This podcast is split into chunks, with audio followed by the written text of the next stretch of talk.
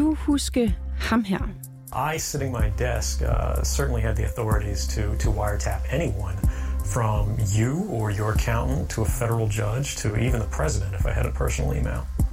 Hvis du skulle være i tvivl, så er der tale om Edward Snowden. Verdens måske mest kendte whistleblower, der i 2013 som blot 29-årig afslørede, at den amerikanske efterretningstjeneste NSA blandt andet overvåger landets egne borgere. Edward Snowden flygtede i 2013 til Rusland, hvor han i dag har statsborgerskab. Og siden sit berømte læk af dokumenter, der er han blevet hyldet især i Vesten for sit mod og sin indædte kamp for øh, den personlige frihed. Men spørgsmålet er, om Snowden i virkeligheden er den held, som han er blevet gjort til. Jeg skal indrømme, at vi i dag i reporterne bliver en smule konspiratoriske. Men vi har talt med den tidligere operationschef i PET, som er fuldstændig overbevist om, at Snowden, Edward Snowden, i virkeligheden er russisk agent. Men hvordan kan man nå til den konklusion uden et eneste bevis? Det spørgsmål stiller vi i dag. Mit navn er Ida Gavne. Velkommen til.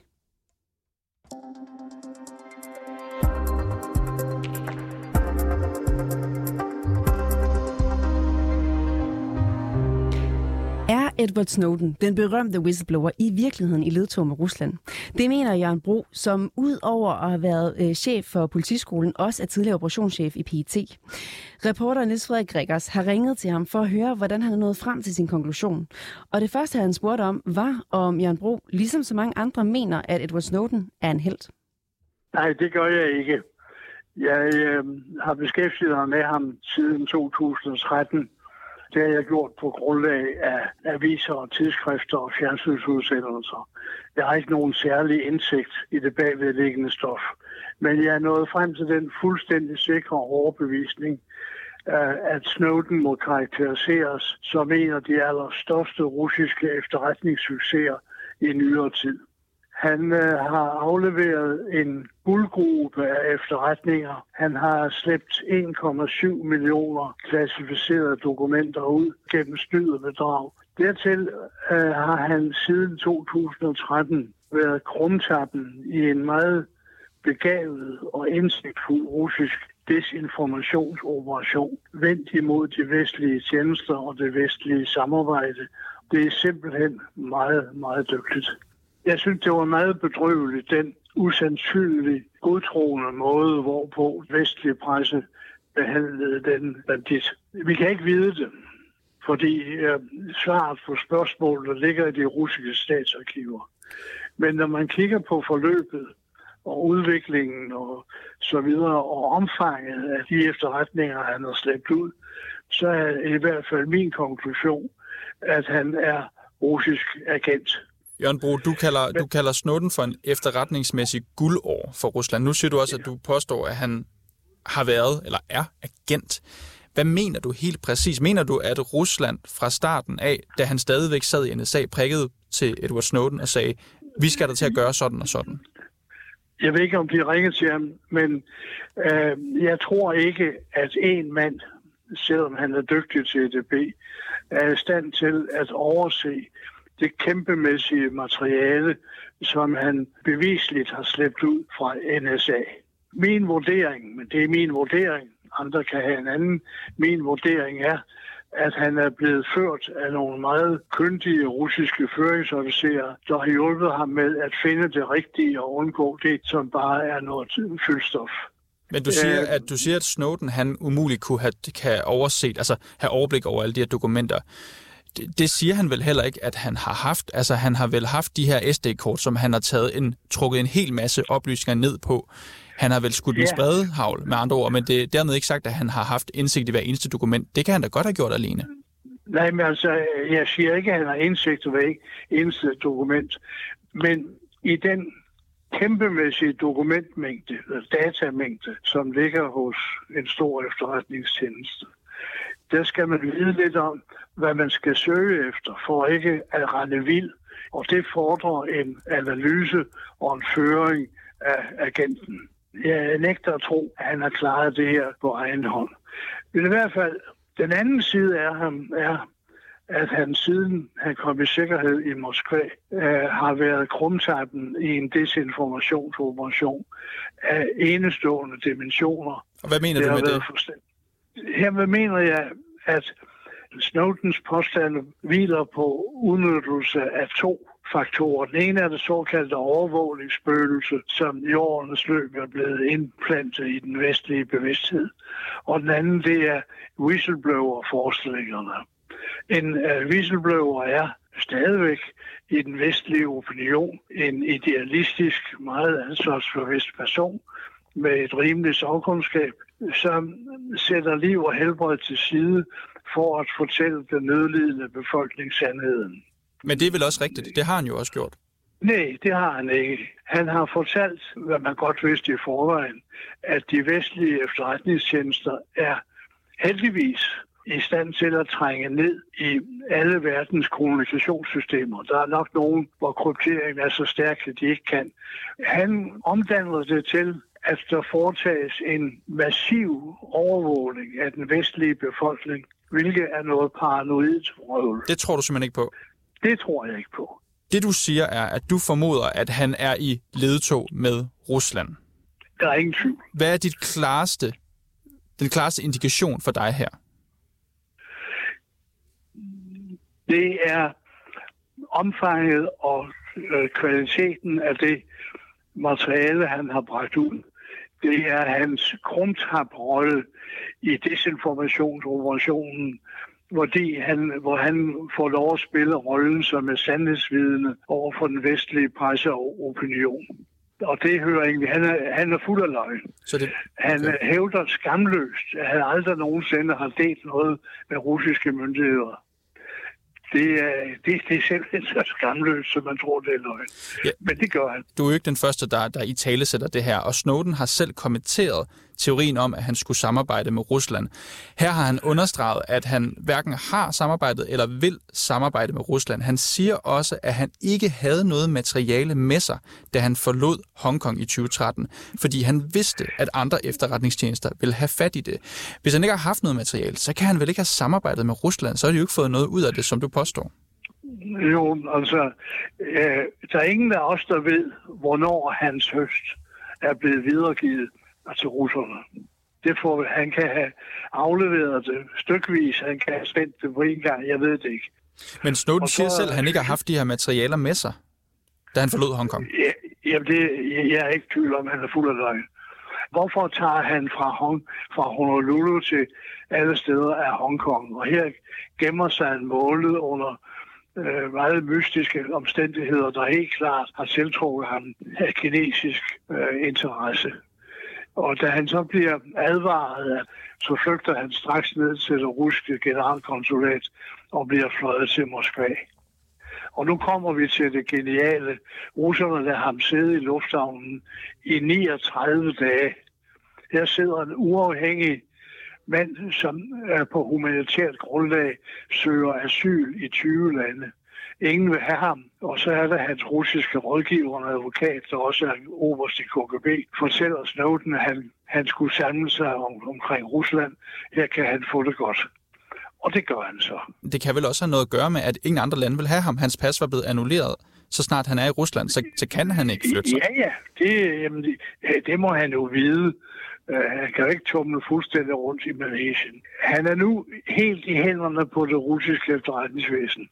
Og jeg vil sige, at jeg nægter at tro på, at det meget kompetente russiske efterretningsvæsen er så handlingslammede og udulige, at de lader en efterretningsmæssig guld over en afhopper fra NSA bare gå og hygge sig med det, han nu synes, han har lyst til. Men han siger jo, at han ikke har nogen dokumenter. Jamen, det kan, øh, man kan ikke tro ham. Han er fuld af løgn. Han har givet en vældig ladning til de russiske myndigheder. Det kan vi ikke vide med sikkerhed, men alt peger på det. Og han er fortsat en af de mest sofistikerede russiske vildledningsoperationer, vi har oplevet i mange, mange år. Jørgen Bro, når du siger de her ting, så kan jeg ikke lade være med at tænke, at det virker som om, at det er mest alt, fordi du ikke kan lide Edward Snowden. Du ikke lide, at han har, så at sige, forrådt NSA. At det er derfor, du så tænker, at så må han være russisk agent. Så det slutter jeg. Jeg kan ikke fordrage ham. Jeg synes, han, han har gjort meget fortræd.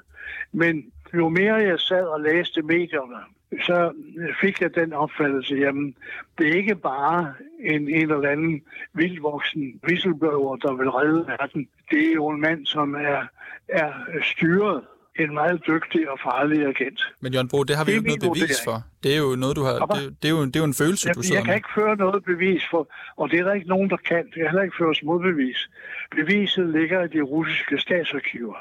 Du siger, at Vesten har været naiv og kritikløse i forhold til Snowden. Man, man skulle selvfølgelig skrive om det materiale og sagen. Det er en klar opgave for en fri presse. Men man kunne også godt prøve at tænke sig lidt om og sige, øh, hvordan hænger det her sammen? Men vi har jo ikke noget bevis for det modsatte. Vi har jo ikke noget bevis for, at han skulle være i ledtog med Rusland. Så kan man vel ikke skrive Nej, jo, de, Så er det jo hvis der kommer en mand, øh, hvis der kommer en mand fra øh, russernes største fjende, NSA, der melder sig i Belarus generalkonsulat og i Moskva, så er der grund til at tro, at han har en meget tæt relation. Det er en antagelse, som er helt lovlig, og som jeg mener er helt nødvendig, hvis man skal have et nuanceret billede af, hvad hulen der egentlig foregår. Men pressen kan vel ikke antage. Det vil vel også være paranoid, hvis pressen antager ting. For vi har jo ikke noget bevis for, at han skulle være i ledtog med Nej, Rusland. man har ikke noget bevis, og man kan heller ikke skaffe det. Men man kan jo godt prøve at vurdere meget opsigtsvækkende stof med nogle forrygende påstande. Russerne har lært det nu. Den måde, de håndterede Snowdens afhokning på, synes jeg var genialt. Det er meget dygtigt. Men Jørgen Bro, du siger, at du har selv været efterretningsmand. Du har arbejdet for PT. Der skal ja. man jo også have nogle beviser. Altså det, det her, det, det lyder ikke som om, du har et bevis. Jeg ved du hvad, du skal have beviser i straffesager. Men i efterretningssager handler det mange gange, ligesom i dybdeborende journalistik og avisartikler, drejer det sig om at have en vis sandsynliggørelse. Vi skal nu også have beviser i journalistik. Det skal man ind imellem. Det ligger i sagens. Men Jørgen Bro, grund til at spørge, det er også, er det ikke farligt, når, når man ikke, altså du, du er med så langt, at du har i hvert fald ikke det mest håndfaste bevis. Du siger, du har en stærk formodning, og du mener selv, det er en nøgtern formodning.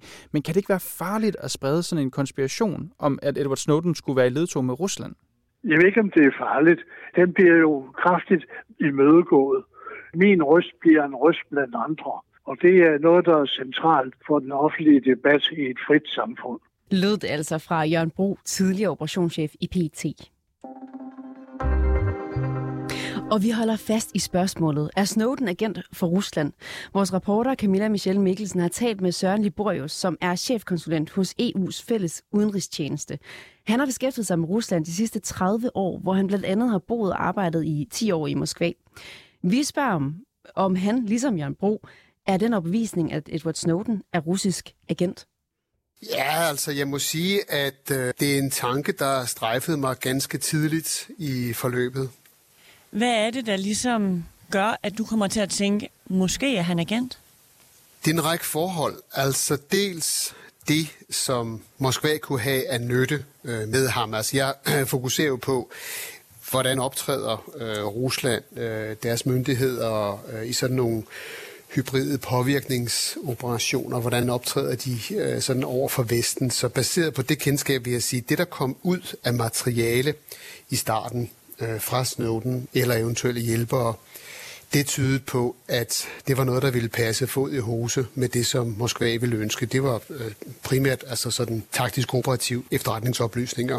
Og det er de her ja, Det andet, oplysninger, øh, han skulle have delt med russerne? Ja, og øh, altså, hvis det endelig var sådan, at han gerne ville ud og, og, og sådan sværte diplomatisk amerikansk øh, aktivitet til, så ville han måske have valgt noget andet materiale.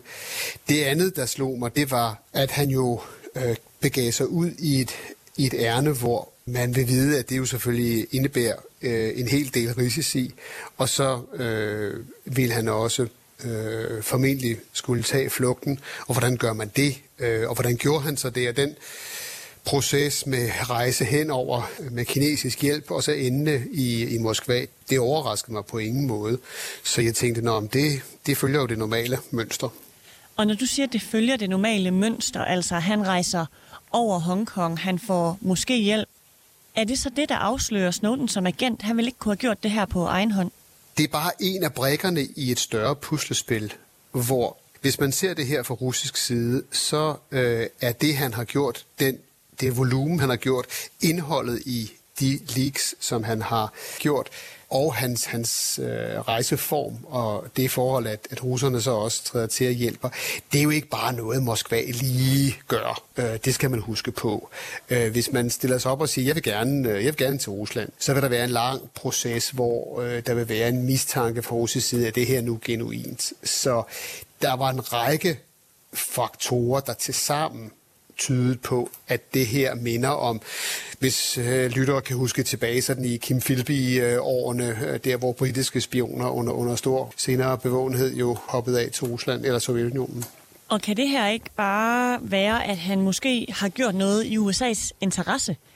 Altså når man kaster sig ud i det forhavne, som, som han gjorde, og, og øh, altså han var jo øh, tilsyneladende systemoperatør havde adgang til klassificerede øh, informationer, øh, så er det klart, at han sidder et sted, hvor man fra russisk side gerne vil have skaffet eller værvet sådan, sådan en fyr. Altså igen, hvis vi kigger på, hvordan Sovjetunionen og senere Rusland har fortsat sine øh, hybride operationer, og nu også selvfølgelig med sine påvirkningsoperationer, skaffe materiale, skaffe mennesker, der kan øh, samarbejde og, og hjælpe de påvirkningsoperationer, som man kører fra, fra russisk side, så er det, han har, har gjort. Også det forhold, at han kunne fortsætte med det øh, selv under sin rejse, det tyder også på, at der er flere, der er involveret i at drive det her øh, netværk. Altså fra russisk side, så befinder man sig jo i en hybrid strid øh, med USA. Hvad gør Edward Snowden til en god brik for Rusland? Han er en værdifuld brik, fordi han jo indtil for nylig øh, også var amerikansk statsborger, nu har han jo fået netop øh, for nylig russisk statsborgerskab. Det, at en amerikansk statsborger med den position, han havde, kan stå som den formelle afsender af en hel masse materiale, som hvis det bliver bundet sammen på den rigtige måde, så kan sværte øh, USA's internationale ry og rygte til og kan skabe furore eller øh, vække sådan den der forarvelsens interesse. Det er jo vigtigt øh, set fra Moskvas perspektiv at kunne øh, sværte USA til med ting, som til synlande kommer fra egne amerikanske statsborgere. Snowden han sagde selv, at han ikke havde dokumenterne med fra Hongkong til Rusland. Hvad tænker du om det? Ah, det, jeg tror, hans troværdighed kan ligge på et ret lille sted med angår sådan nogle, sådan nogle ting. Og når han så har fået russisk øh, statsborgerskab, tak for den service, du har ydet, og, og nu passer vi på dig. Øhm, helt klassisk i, det, i, i agentverdenen, ikke? Hvordan, og hvordan Moskva har optrådt tidligere. Det her statsborgerskab, er det det, som du oplever som det mest konkrete bevis for, at Snowden altså er russisk agent? Jeg har været den opfattelse, at han har været russisk agent, eller nærmest sikker på det, øh, fra start af. Og så er det jo nu her for ganske nylig, at han har fået russisk statsborgerskab. Det er jo heller ikke noget, man bare lige får. Der skal man have gjort sig ordentligt fortjent til øh, den gestus. Har du et eller andet helt konkret, hvor du siger, at det her det beviser, eller det her indikerer i hvert fald meget, meget stærkt, han må være agent? Det karakteren, de emner, som var omfattet i hans, hans første meget massive øh, leaks, som, som havde sådan en, en, en taktisk militær øh, operativ efterretningskarakter. Øh, Dernæst øh, den måde, han forlod at komme ved også Hongkong-hjælp og ved, ved russisk mellemkomst så øh, fik ly i, øh, i Rusland. Og så det forhold, at han har været i stand til at, at fortsætte sit ophold øh, i Rusland. Jamen, og så det sidste der, prikken over i for russisk statsborgerskab, det tyder for mig på, at, at det, er den, det er den klassiske måde, som Rusland og Sovjetunionen tidligere har optrådt på i sådan nogle agentspørgsmål. Når man taler om agenter, så hjælper Rusland dem altså for eksempel med statsborgerskab, hvis de kommer i knibe sådan nogle operationer kommer med en vis risiko for at blive afsløret. Og så må, når jorden brænder under fødderne på folk, så må de jo så øh, hjælpes ud. Der træder Rusland til, øh, når det er, det er tilpas vigtigt. Øh, så det er en, en fortsættelse af velkendt optræden. Hvis der ikke er, altså nu kommer du ligesom med en masse analyser, der stærkt indikerer, at han skulle have været agent. Men hvis der ikke ligger et eller andet, en konkret dokument eller aftalepapir, kan man så sige, at det er en konspiration? Det er jo i den del af, af, af verden, hvor man tror ikke kan forvente, at man altid kan finde det, den fuldstændige the smoking gun og, og et papir på, ja, nu gør vi sådan og sådan. Altså, det er jo en, det er jo en verden, hvor, hvor hemmelighedskrammeri øh, er, er meget, meget øh, centralt, og hvor offentlighedens indsigt ofte først kommer for en dag meget, meget senere. Så øh, man må snarere øh, basere sin analyse på, hvad er sandsynligt, hvad er plausibelt her, og hvad er alle indicierne, der peger hen imod. Man kan ikke forvente, at den der smoking gun, som er, du ved, ja, vi har aftalt sådan og sådan, og så gør vi det og det og det. Sådan virker verden ikke. Hvad tror du, at Edward Snowden har fået ud af det her?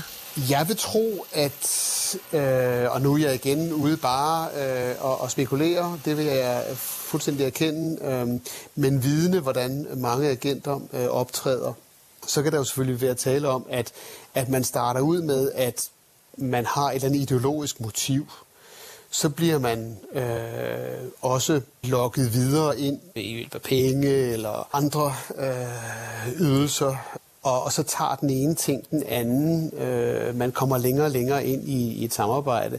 Det er jo sådan det klassiske forløb, der, der sker med, med agenter. Det han er i, i Rusland nu, det han, han siger, at han vil meget gerne møde sin familie, det er også helt klassisk, at agenter, der, som har måtte trækkes ud og, og hjem til det land, hvor, hvor de nu er blevet ført fra, når man en gang er blevet reddet ud øh, i det her tilfælde, som også i andre tidligere tilfælde, at Rusland har hjulpet ham til at komme, komme i sikkerhed i Rusland, så er det ikke sådan, at man bare lige kan sige, hov, nu vil jeg i øvrigt gerne tilbage, fordi han ligger jo selvfølgelig inde med en hel masse viden om den måde, som han har samarbejdet øh, med russiske myndigheder på efter, efter alt at dømme. Og den viden vil Rusland naturligvis ikke lade ham rejse ud med. Han kan øh, de facto ikke forlade øh, Rusland eller territorium, hvor Ruslands magt øh, gør sig gældende. Så Rusland ejer Snowden nu? Det er jo det, som sker, når, når agenter øh, vælger at gå så langt ind i, i deres gerning og bliver afsløret, og så man fra, fra føringslandets side vil trække dem ud. Jeg bruger jo min tid på at øh, analysere Rusland og hvad de gør, og Rusland har en langsigtet interesse i, at blive set som en troværdig partner for fremtidige agenter. Det skal være sådan, hvis man går med de tanker om, at man ideologisk eller økonomisk øh, for vindingens skyld vil støtte Rusland, at så kan man også stole på, at de hjælper en, hvis jorden begynder at brænde under sig. Og derfor er det vigtigt, at omverdenen bliver klar over, at ja, vi fra russisk side, vi redder vores mand ud og, øh, og sørger for ham. Det vil sige, at fremtidige mulige agentemner kan gå ind i deres forhavne med den form for livsforsikring, som man kan bruge det ord. Vi har din ryg, og vi skal nok hjælpe dig, hvis øh, jorden begynder at brænde under dig. Søren Liborius er ikke i tvivl. Snowden er agent. Rusland holder hånden over ham, men det betyder også, at han aldrig vil kunne forlade landet igen. Og nu kan jeg så sige velkommen til dig, Peter Kofod. Du er skribent, du er aktivist, og du er foredragsholder. Og så har jeg læst, at du var den fjerde person i verden, der interviewede Edward Snowden. Ja, hvem tæller, men det omkring. Ja. du har sågar Edward Snowden som coverbillede på Facebook. Jeg kan lige starte med at stille dig det samme spørgsmål, som jeg også stillede, eller som vi også stillede, Jørgen Bro. Er Edward Snowden en held? Jeg kan ikke så godt lide de udtryk der i det hele taget. Altså hvis man kun må vælge helt binært, om man synes, han er en held eller ej, så vil jeg være nødt til at sige held. Men altså mennesker er komplekse, øh, både os som modtager, men også dem som afsender. Så jeg kan faktisk ikke så godt lide at se det på den måde. Altså folk gør sjældent ting kun af én grund, og der er garanteret for det meste, i hvert fald i Snowdens tilfælde, hvis du spørger mig, en masse noble motiver, men der er selvfølgelig også personlige motiver. Så jeg synes ikke, der er nogen, der er tjent med hverken for eller imod. Hvad tror du, de personlige øh, motiver kunne være? Øhm, altså for Snowden personligt, det, det vil jeg sgu ikke spekulere i, men det er, det er jo en klassisk ting, at whistleblower gør noget, som er i offentlighedens interesse, og øh, som er super cool og, og sejt, og har en masse gode følgevirkninger, men de gør det også, fordi at de øhm, personligt er, er sure på deres arbejdsplads, og, og tit så er det jo ikke sådan noget med, fordi chefen har taget min kaffe, men fordi de synes, at stedet ikke fungerer. Øh, at stedet laver nogle ting, det ikke burde lave, og det er det, der nogle gange radikaliserer folk også. Ikke? Jørgen Bro, som øh, vi hørte lige før, og som er tidligere operationschef i PET, han siger, at han ikke er i tvivl om, at Edward Snowden er russisk agent. Hvad tænker du om det? Jamen, jeg, nu hørte jeg jo heldigvis øh, det meste af Jørgens øh, indslag. Og der er jo præcis den samme mængde beviser for, at Snowden er russisk agent, som der er for, at Jørgen Bro er russisk agent. Nemlig absolut ingenting. Og øhm, det irriterer mig lidt, fordi jeg, jeg synes jo, det, det er vigtigt sådan for Snowdens, øh, hvordan vi ser ham og sådan noget. Men altså emnerne, de er faktisk ret vigtige. Både det, som afsløringerne handlede om, som man jo så kan have forskellige holdninger til, men emnerne er vigtige. Men også i de her tider, hvor vi rent faktisk ser, at Rusland laver en masse pis, så er det virkelig ærgerligt, at pensionerede øh, PET-folk, de render rundt og, og spreder den her slags Men Jørgen Bros øh, argument er jo, at han mener ikke, at Snowden helt alene kan være i stand til at trække filerne ud og vælge de rigtige filer. Nej, Nej det er ikke en pointe her. Altså, det er jo her, det går helt galt, de her logiske kæder der, fordi så en ting er at sige, at Snowden han er og altid har været russisk agent, noget andet er at sige, at han kunne ikke selv finde ud af at få de dokumenter ud fra NSA, hvor han arbejdede, så der har været russere, der hjalp ham med det. Altså, det gør det ekstremt kompliceret, hvordan er de russere kommet ind i NSA på Hawaii? Altså, hvad betyder det? Det, det, det er mere interessant, synes jeg, det han sagde til sidst, hvor, der, hvor han sagde, øh, hvordan skulle Snowden have kunne, kunne have gjort alt det her alene, altså alt det efterfølgende.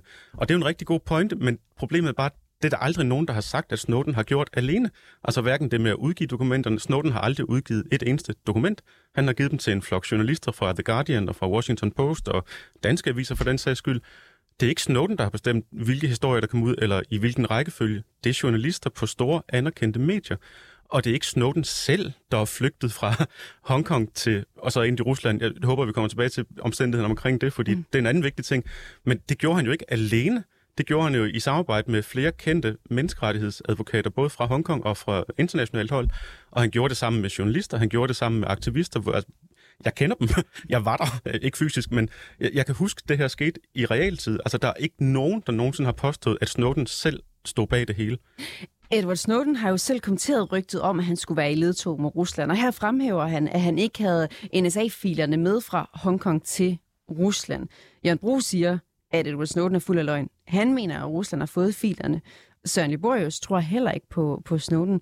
Tror du ikke, at Edward Snowden taler, eller tror du, at Edward Snowden taler sandt, når han siger, at Rusland ikke har fået nogen filer? Øh, af ham? Ja. Jeg, det her det er et af de sjældne tilfælde, hvor jeg faktisk tror, at alle parter i den her debat har ret. Alt, alt hvad jeg ved, siger, at det er rigtigt, at Snowden han slettede alle dokumenter, før han forlod Hongkong. Han havde ingen dokumenter med sig til Rusland. Det kan jeg jo ikke bevise, ligesom de ikke kan bevise det. Men det er på en måde også uinteressant, fordi alle er enige om, at Snowden gav kopier af alle de her dokumenter til journalister fra alle de her anerkendte medier over hele verden. Og tanken om, at de journalister alle sammen hver især skulle kunne finde ud af at beskytte dokumenterne mod russiske hacker og russiske efterretningstjenester. Så du den er mener, nok at det kan lille. være igennem journalister, hvis det skulle være russerne, der har fået fingrene i de her ja, altså, dokumenter? jeg, vil, jeg vil gætte på, at med tiden, øh, der har så godt som alle efterretningstjenester i hele verden, der har fået en kopi af de dokumenter. Hvordan kan vi være sikre på, at Snowden taler sandt? Vil det ikke være smart af ham at have taget de her dokumenter med sig til Rusland for at have noget at handle med i virkeligheden?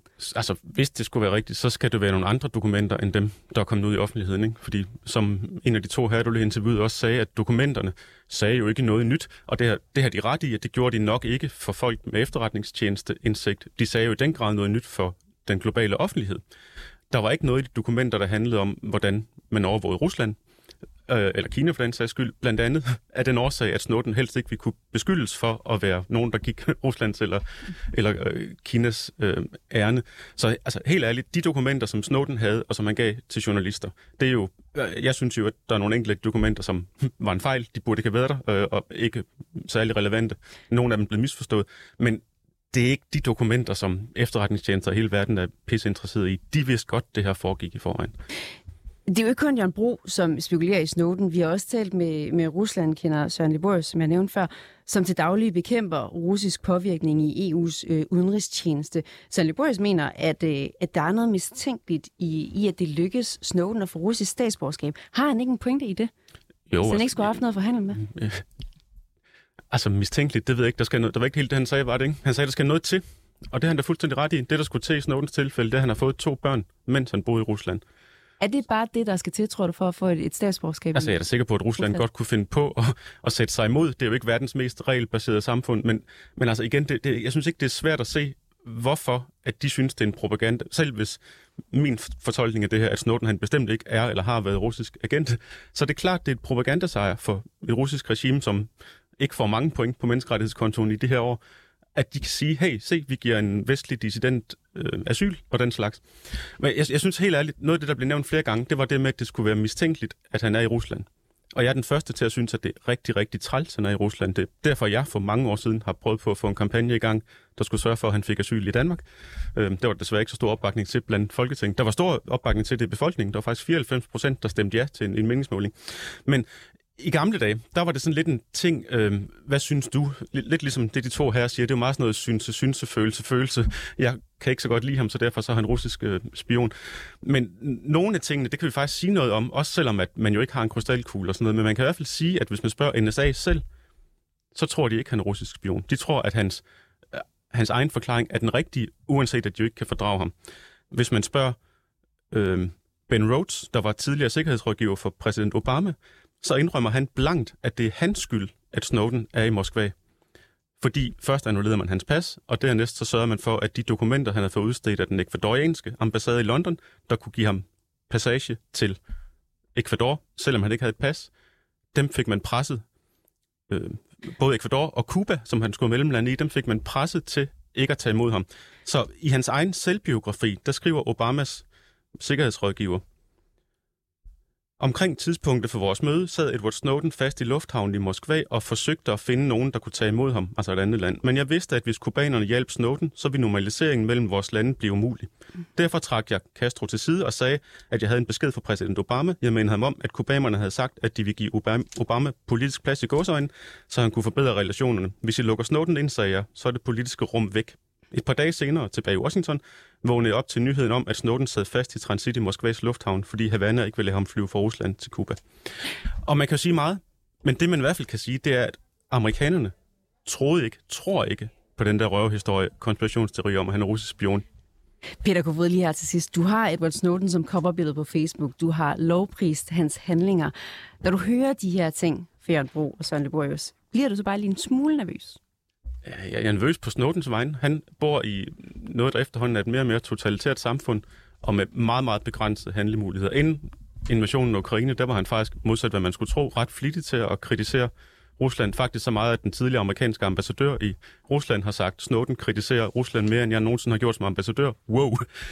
Det er jo holdt op nu, og det kan man jo godt forstå ud fra, altså de fleste mennesker bliver mindre risikovillige, når de får børn, øh, så det er virkelig, virkelig ærgerligt. Men jeg er mest af alt træt af, at vi har en, både USA, der har sørget for, at han sidder fast i, i Rusland, men også et Danmark og et EU, der ikke har nosser til at sige, prøv at høre, du skal selvfølgelig ikke være i Rusland. Hvis man er bange for, at han giver hemmelighed til russerne, så får ham da for fuck væk fra Rusland. Peter Kofod, aktivist, skribent og foredragsholder, som blandt andet har interviewet Edward Snowden. Tusind tak, fordi du kunne være med i dag. Velbekomme. Bag den her historie, der var Niels Frederik Griggers, Camilla Michelle øh, Mikkelsen, Mille Ørsted er redaktør, og jeg hedder Ida Gavne. Tak fordi, at du lytter med.